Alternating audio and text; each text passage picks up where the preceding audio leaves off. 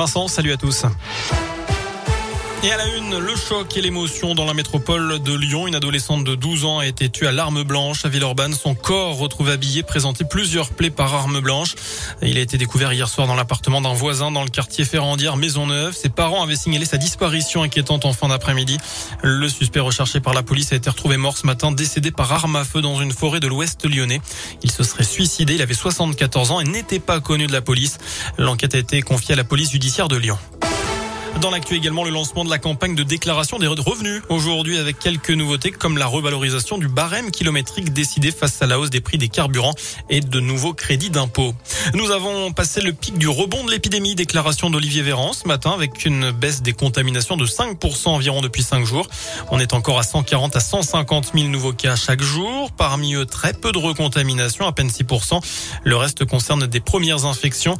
À noter aussi que la deuxième dose de rappel est désormais ouverte au plus de 60 ans. Cela concerne ceux dont la dernière injection remonte à 6 mois ou plus. À l'étranger, les pays du G7 ont demandé tout à l'heure la suspension de la Russie du Conseil des droits de l'homme, euh, des droits de l'homme des Nations Unies en l'occurrence, dans une déclaration commune. La proposition qui sera soumise au vote de l'Assemblée générale de l'ONU.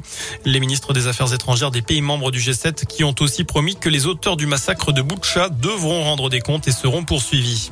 On passe au sport du foot et J-1 avant le déplacement de Saint-Etienne à Lorient, match entre deux mal classés qui se jouera sans Madi Camara. Le milieu de terrain stéphanois en est venu aux mains avec le gardien remplaçant de la réserve. Ce dernier aurait en fait une altercation avec les proches de Madi Camara en tribune lors du dernier match des Verts. L'ancien capitaine stéphanois a alors décidé de venger ses proches et d'en venir aux mains, ce qui a conduit le staff de la SS à le mettre à pied jusqu'à lundi. Écoutez le coach Pascal Duprat. La décision est logique. Le club, les dirigeants ont pris la, sage et la bonne décision, à savoir de protéger l'institution. Madi a, fait une connerie, il le regrette et c'est un acte isolé. Inexcusable, mais que j'excuse. Moi, je sais ce qui m'est arrivé de faire dans mes 60 années de vie. Il est arrivé de, temps en temps de, de, m'égarer aussi. Donc voilà. Voilà, et notez qu'en plus de Camara, Kazri sera absent demain, toujours pas remis de sa lésion à l'ischio-jambier droit. Autre match de cette journée, samedi, eh bien Clermont recevra Paris à 21h. L'Olympique lyonnais jouera dimanche du côté de Strasbourg. Enfin, très mauvaise surprise pour un automobiliste. Il a reçu une quinzaine de PV, montant des amendes au total 4000 euros. Euh, sauf que ce n'est pas lui qui était au volant. Et pour cause, son véhicule avait été confisqué en 2019 après qu'il ait été mis en cause dans une affaire de vol et de recel en bande organisée. Depuis, sa voiture a été attribuée à un service de police de l'Essonne, selon le Parisien. Ce sont donc les policiers qui ont commis les infractions. Heureusement, tout cela devrait bien se finir. La police promet que ces PV vont être annulés.